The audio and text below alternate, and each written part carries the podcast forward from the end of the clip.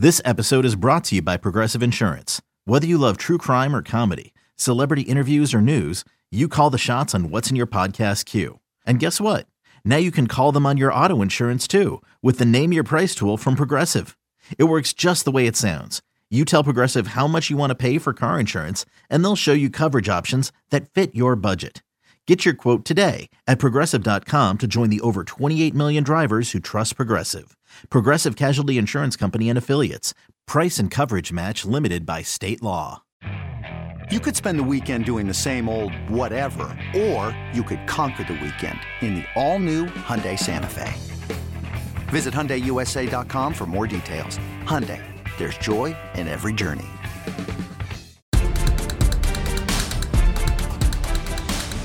I can't figure this one out. Is I know he's you know a guy who took a pay cut, came back, seems like he's doing saying all the right things. He was left on the field a little long in that Jet game. I could make the case, hey, he's coming off that injury, he needs those reps. And it's not to say Julian Love is not deserving, clearly, but I look at this defense and I just wonder, Xavier McKinney as well.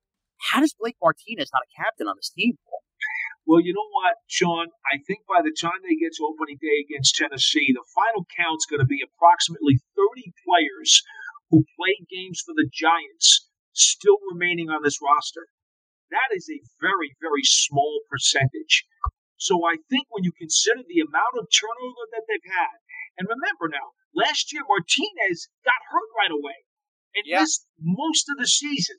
So think about that for a minute not just the first year Giants, but how many of last year's first year Giants actually got the opportunity to play a significant amount of time with Blake Martinez, Nobody what he is as a teammate, Nobody what he is as a captain. I would say to you that a great deal of Giants on this roster today don't really know enough about Blake Martinez, especially considering the fact that he's come along slowly during the summer and hasn't even been able to take full practice reps with them during training camp. So if they don't know the guy like a brother, how could you expect them to vote for him? Well, Paul, it's, it's not like the guy has been, you know, away in Aruba. I imagine he's been working his ass off the facility around the team. I mean, they don't know him. He's also been a guy who did sign originally a big deal, was a pretty damn good player with the Packers. Yeah. How the heck do these guys not know Blake Martinez is? That feels like a tough sell for me, Paul. Well, I think what happens is, you know, the locker room is a brotherhood, and guys have to feel connected to fellow teammates, even more so than just being on the roster together.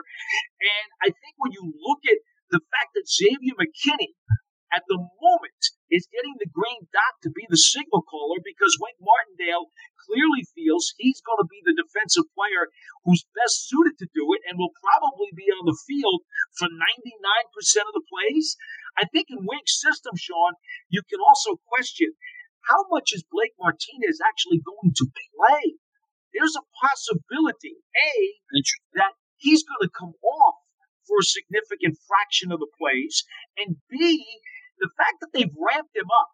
And I know he's played some preseason snaps, but they've ramped him up.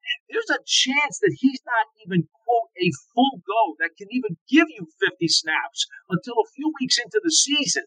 I think when you consider all those factors, I don't think it's as much of an insult to Blake as you might imagine. All right, Paul, you were all over Alex Bachman making the team. He's not even brought back on the practice squad. How much of that stuns you right now? I, I am surprised he's not on the practice squad. Uh, and obviously, they brought CJ Board back on the practice squad, Jalen Moore, and they did just bring in Pimpleton from the Lions for a look. Obviously, he could have some kick return depth as well. But is the Bachman thing that stunning that he's not even on the practice squad? Well, yeah, you know, I had seven receivers on my initial 53. They went that way. The problem with Bachman is that, unfortunately, the Giants have a collection of a bunch of small receivers. And they had decided, you know what, they thought he could get them through. They thought they had uh, enough of, of small receivers already on the team and special teams guys. They, they've invited him back, as I understand it, but he is looking for greener pastures. I think he's frustrated after being with this organization for a few years and only getting a cup of coffee last year, he really wants to hold out hope that he can find a better situation with more optimism that not only will he crack the 53, but that he'll get some playing time. I think if you're Alex Bachman right now, and that's why he's turned down the chance to come back, if you're him, Shaun, do you really think unless you believe that Shepard or Toney, which they could get hurt, but unless you think that, and Wan'Dale Robinson is, is not going to be able to get on the field. I mean, look how deep he's going to be on that Smurf part of the depth chart. Yeah, you love the Smurf stuff, Paul. You love the Smurf depth chart. Um, all right, well, if you're thinking along those lines, Darius Slayton is the $2.5 million uh, dollar elephant in the room, right? The Giants yeah. right now are operating in negative cap space, the least of the negative cap space in the NFL, uh, and they have to figure out some things. But yet, Darius Slayton made the team. There doesn't seem to be a, a trade on the horizon. I guess they could turn around and still cut him, although that would feel odd to do that now after he he made the team. Are we staring down the barrel of a Leonard Williams contract? Contract extension? Because I, for one, would be okay with that. I think Leonard Williams has played enough. You're going to have to figure out this, you know, the way to you know spend this money, or at least divide up this money somewhat to alleviate the cap.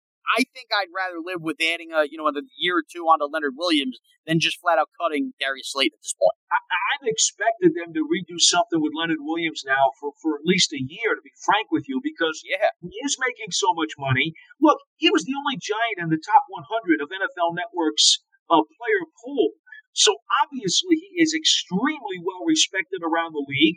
I still think he is, you know, if not the best defensive player on the Giants unit, maybe Xavier McKinney is that guy, but Williams is certainly right up there. So there's no reason to believe the way he's playing and, and how durable he's been that you would be reluctant to add another year or two to his deal. It makes the most sense. It's the one guy mathematically who really has the ability to do that and help them out cap wise.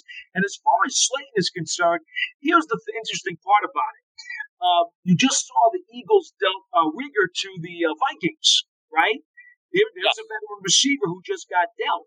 You know, you would think, you would think, and I, I'm, I'm maybe a little higher on Slayton than other people, that if someone was interested in making a deal of that nature, they might have put in a call to the Giants. I did tell you, an NFC team did call the Giants even going into training camp about showing interest in Slayton, but the Giants held on. Uh, I would, quite frankly, like to see him stick. I, I think I, I think would too. showed enough.